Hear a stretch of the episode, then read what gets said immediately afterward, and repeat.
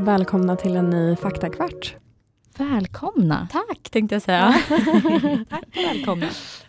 Ja, vad kul. Vi, eh, ja, vi kör väl det här pang på rödbetan eller? Det tycker jag verkligen. Vi är ju här allihopa idag Mm. och tillsammans med en gäst. Vi ska göra ett superspännande samarbete. Ett par avsnitt framöver tillsammans med Kronos.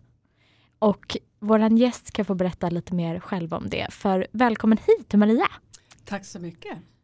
Hur mår du? Hur känns det att vara här? Bra. Jag är jätteglad att få vara här och jag tycker ni gör ett så otroligt bra jobb med er podd. Så jag vill börja med att säga tack till er för det. Mm. Tack snälla! Ja, gud vad fint att få höra. Gud vad Eh. kul! Vem, eh, vem är du? Maria Björklund och jag jobbar som diabetessköterska på Kronos Care. Och vi är ett företag som utvecklar digital diabetesvård. Och det gör vi tillsammans med personer som lever med typ 2. För vi jobbar ännu så länge med just typ 2. Det här tycker jag är så himla spännande för att jag vet inte, liksom, eh, vi, vi kommer ju komma in på det under de här avsnitten men vi har ju tyvärr inte superbra koll på hur vården ser ut. Men att ni jobbar med det digitalt känns ju superbra. Ja, det är väl så här, det, det, det är svårt för primärvården att hinna med allt och så var det ju även innan pandemin. Ehm, Men nu då under pandemin och efter pandemin så är det ju ändå svårare att, hinna med allting. Så att vi är ju som ett komplement, komplement kan man säga. Mm. Så att man, man behåller sin årskontroll på sin vanliga vårdcentral. Så att, för allting kan man ju inte sköta digitalt. Man kan Nej. inte ta blodtryck och kolla stickställen och så digitalt. Eh, Men sen så kommer vi in som ett komplement där och vi kan ju då sköta mycket av den här uppföljningen och det här Mm. med livsstilen för det är ju så himla svårt Mm. just att få till det med livsstilen och, och upprätthålla motivation och ja, vi vet ju alla hur svårt det kan vara att få till det. Man, Mm. vet, man vet vad man borde men, men man får inte till det och då finns ju vi där då Mm. som ett Precis. stöd. Ni måste ha fått otrolig respons kan jag gissa på det här. Eh, för jag tänker själv att man, man går ju inte till läkaren heller jätteofta. Eh, så man kan ju sakna ett visst typ av stöd i vården. Ja, jo men det, det kan man säga och det, man uppskattar ju också att man kan välja tider själv. Mm. Man kanske jobbar heltid och har svårt att få till det och komma ifrån och så kan man sitta hemma då i lugn och ro och ta sitt möte istället. Så det är ju väldigt uppskattat. Då. Mm. Mm.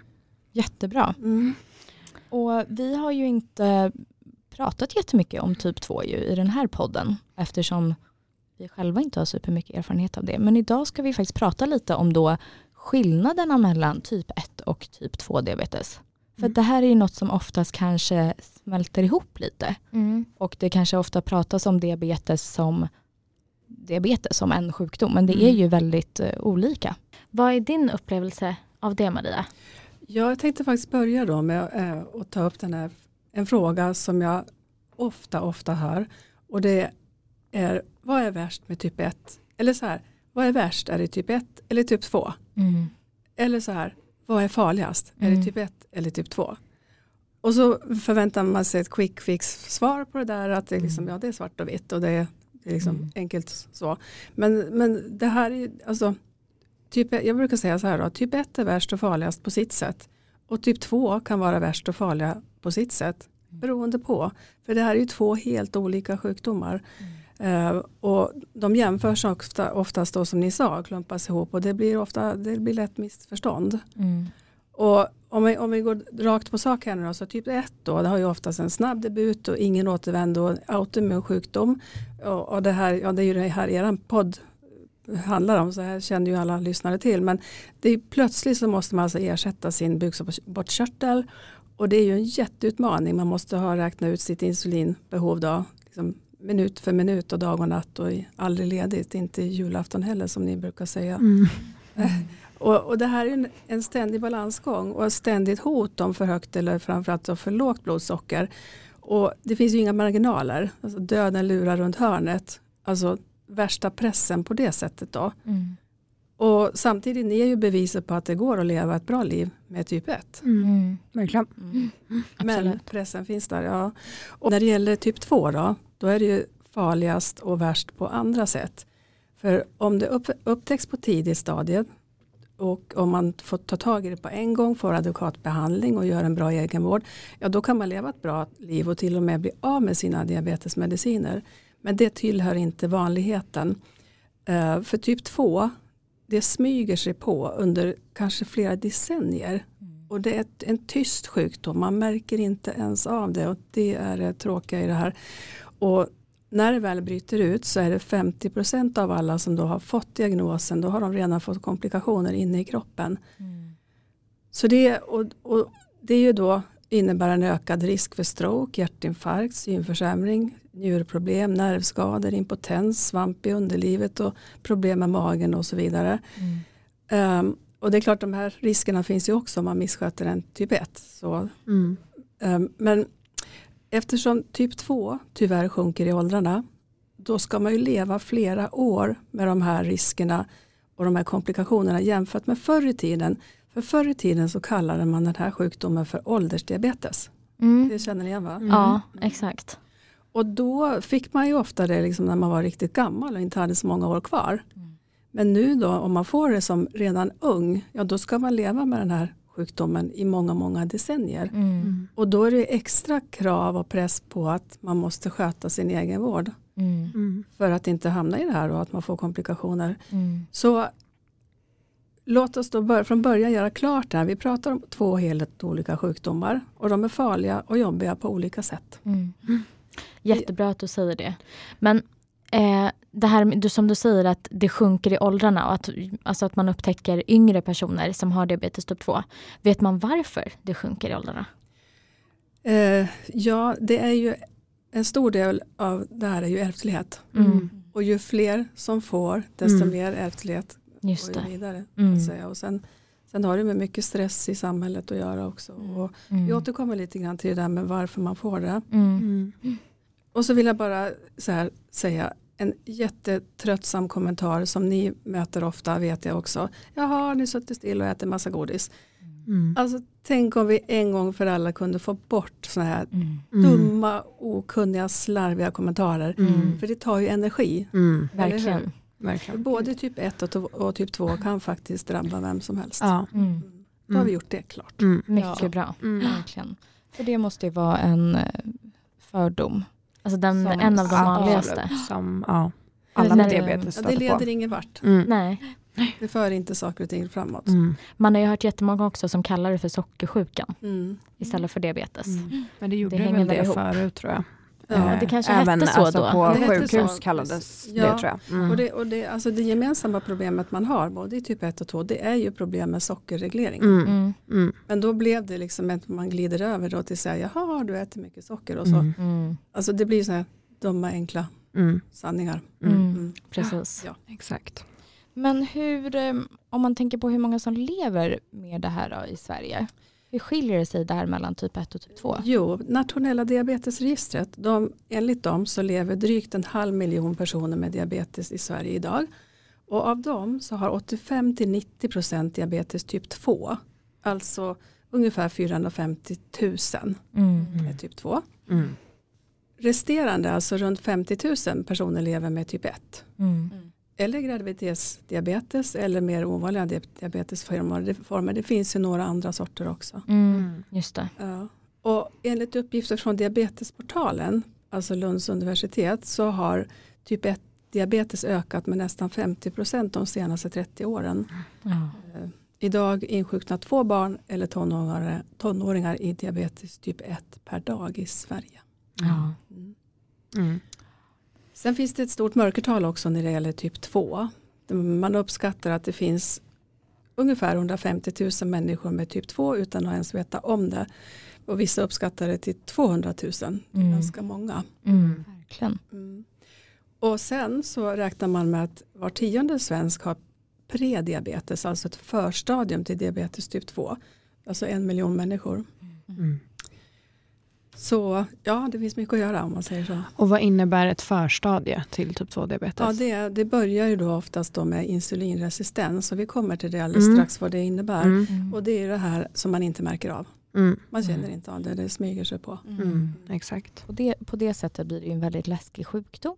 Mm. Att det kan smyga sig på så länge utan Mm. att man kanske eh, ja, men märker det så, så mycket. Då. Och sen så slutar med att man får komplikationer på en gång. Det är Ja. ju, Det är liksom värst på det sättet. Mm. Ja. Exakt. Mm. Men vad orsakar de olika typerna då? Ja, ärftlighet spelar roll i båda fallen. Men typ 2 det har visat sig vara mer ärftligt än typ 1. Mm. Eh, Man har gjort studier på enäggstvillingar som visar att om den ena får typ 2 så har den andra 90% risk att också insjukna. Mm. Eh, Och om en enäggstvilling får typ 1 så är risken för syskonet eh, mellan 25 till 50%. Mm. Och trots att det forskas mycket på orsaker till, ty- till typ 1 så är det ju inte klarlagt vad som ligger bakom insjuknandet än. Nej. Det, det spekuleras om virus och det finns andra teorier också men Mm. det är ju ännu, ännu oklart tyvärr. Ja. Mm. Ja, alltså så fort vi får chans så ställer ju vi den frågan här i podden. Ja. För vi vill ju alla ha svar Mm. såklart. Ja. Men eh, vi, ja, det är ju Ja, tyvärr så här det ser ut än så länge. Att det ska liksom Mm. gå framåt med Mm. stormsteg här. Mm. Verkligen. Så att när det gäller typ 2 då, då spelar alltså ärftligheten en jättestor roll. Och sen är det då stress, trauma i livet, eh, kronisk sömnbrist, stillasittande, rökning och snusning, övervikt och dåliga matvanor är ju andra vanliga riskfaktorer för typ 2. Mm. Men ofta är det väl flera av de här ihop som, som gör det då. Mm. Just det. Kan man säga att den ena är större än den andra? Alltså att ärftlighet är den vanligaste varför man, eller Ja. går inte det att säga heller? Det är väl så att eh, ärftlighet verkar ju vara en väldigt stor Mm. risk då Mm. enligt de här studierna. Mm. Mm. Du nämnde ju här att, att det kryper längre ner i åldrarna. Men vad är då åldrarna? Alltså vilka, eller vid vilka åldersgrupper är det vanligast att insjukna? Det vanligaste debuten är väl i Sverige då efter 40. Mm. För typ 40, två? För, ja men nu pratar jag typ 2 Mm. precis. Mm. Eh, Men som sagt, som jag sa så tyvärr så sjunker det i åldrarna så att det finns också 20-åringar ända ner till 11-åringar som, Mm. som, som visar sig få det här. Mm. Så, eh, men man kan ju också få det i äldre år än så. Mm. Men som sagt åldersdiabetes tyvärr, det kan vi aldrig mer säga. Nej. Nej. Eller ja, aldrig ska ska jag inte säga, det kan man ju hoppas på i framtiden. Jo. Men vi kan inte säga det nu. Nej. Nej. Nej. Nej. Så, och som jag sa då så räknar man med att över en miljon människor i Sverige här bär då på arvsanlag för att utveckla typ 2. Ja. Det är väldigt många människor. Ja. Mm. Gud ja. Man förstår ju nu att, att det är, jag vet inte om det är en rimlig bild, det vet ju du förstås bättre Maria, men i media så sägs det ju ofta att diabetes är en folksjukdom. Håller du med om det? Ja, absolut. Mm. Men att det sjunker då så mycket i åldrarna, det måste ju då vara en kombination av just att det har ökat så mycket. Tänker jag. Eller? Ja, och sen är det ett jätteproblem i vårt land. Det är ju att eh, vi är det folk i Europa som sitter mest stilla. Ja. Så även om vi tränar ganska mycket, om man säger vi går på gym kanske en eller två gånger i veckan, så är vi det folk som sitter mest stilla. Mm. Och det, har ju, det är ju barnen också då som sitter mycket stilla. Så, så där behövs det göra jättemycket insatser Mm. i samhället. Ja. För, exakt. att, för att få mer, att vi, för vi är gjorda för att röra oss, Mm. Mm. Ja, det är klart. inte sitta stilla. Och alla säger ju alltid det att barn gör ju inte som de blir tillsagda utan de gör Nej. som vi gör eller som vuxna vi gör. gör. Så att det är klart, sitter alla vuxna stilla bara så gör väl barnen också Ja. det förstås. Och vi har ju liksom byggt upp samhället så att, så att vi ska kunna sitta stilla. Vi Mm. liksom till och med får maten hämtat i dörren idag. Vi, Ja. alltså, det är klart det är jättepraktiskt och så men, men, men det kan ju tyvärr bli så att vi missar att vi ska faktiskt röra på oss också. Mm. Även de här vardagsrörelserna. Exakt. Bara att resa sig upp emellanåt när man Mm. sitter och jobbar är ett stort värde faktiskt. Ja. Ja. ja, en kort anekdot. Som du sa det här med mat hem till dörren så var jag nyligen sjuk och hela min familj låg sjuka. Och då var ju vi instängda i två veckor utan problem. Alltså allting går ju jättebra i alla fall. Man kan få hem mat och man kan få hem, alltså allting går ju att lösa. Och matvaror och blöjor och städartiklar, allting. Mm. Så det är inget problem att inte ens gå utanför dörren. Nej. Nej. Och det är ju jättepraktiskt och bra att det finns. Så är det ju. Mm. Vi får bara inte glömma bort oss själva. Mm. Nej, Vad kroppen behöver. verkligen. Så just den där vardagsmotionen då, Ja, den är viktig såklart. Ja. Mm. Men du har ju också eh, pratat om en väldigt intressant fråga Filippa. Huruvida en typ 1 diabetiker också kan få diabetes typ 2. Mm. Mm. Det här är något jag har klurat på. Ja. Eh, och nu Det har kanske jag du kan en få svaret. expert här och fråga tänker jag. Mm. Mm. ja, faktiskt så är det så. På senare tid så har man konstaterat att personer med typ 1 också då kan utveckla insulinresistens.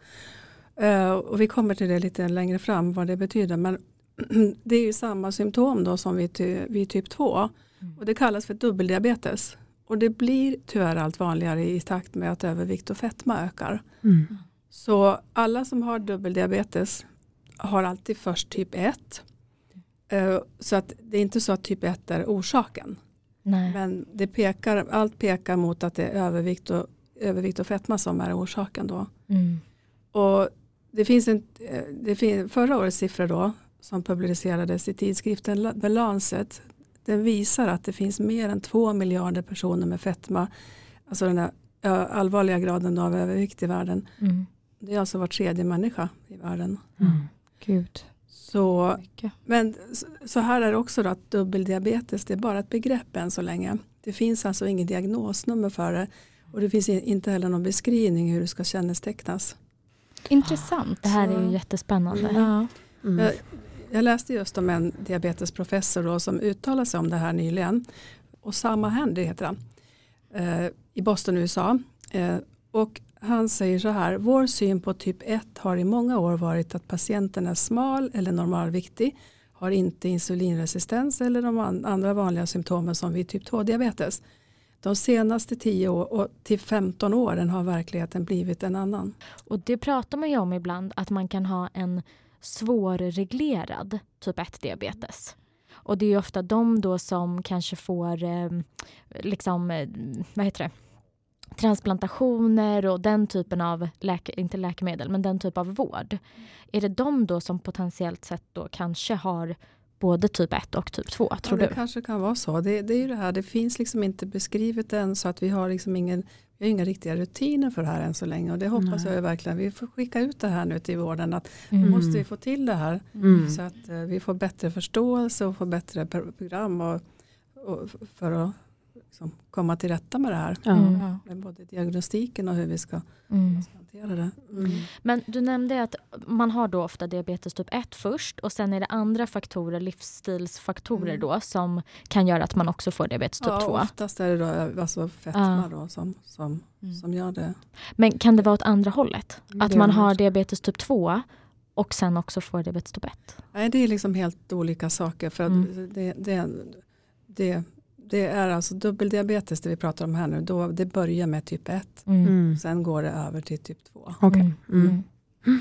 Men jag vet inte hur ni känner tjejer, men vi pratade ju lite om det förut, att ibland kan man ju ha liksom perioder där man känner att man typ kräver mycket, mycket mer Mm. insulin. Som du hade någon gång nu i Mm. Paris här i Ja. höstas, Sandra. Nej, men, och då var jag inne på, eh, och då visste inte jag ens att man kunde eh, få typ 2. Utan då var jag snarare att jag skämtade lite om att säga, gud nu har jag fått en till diabetes. Eh, för att jag är så insulinresistent. Eh, men nu förstår jag ju också att det är möjligt. Men ja, som du säger, då hade Mm. jag ju flera dagar där jag inte svarade alls på insulinet och inte förstod varför.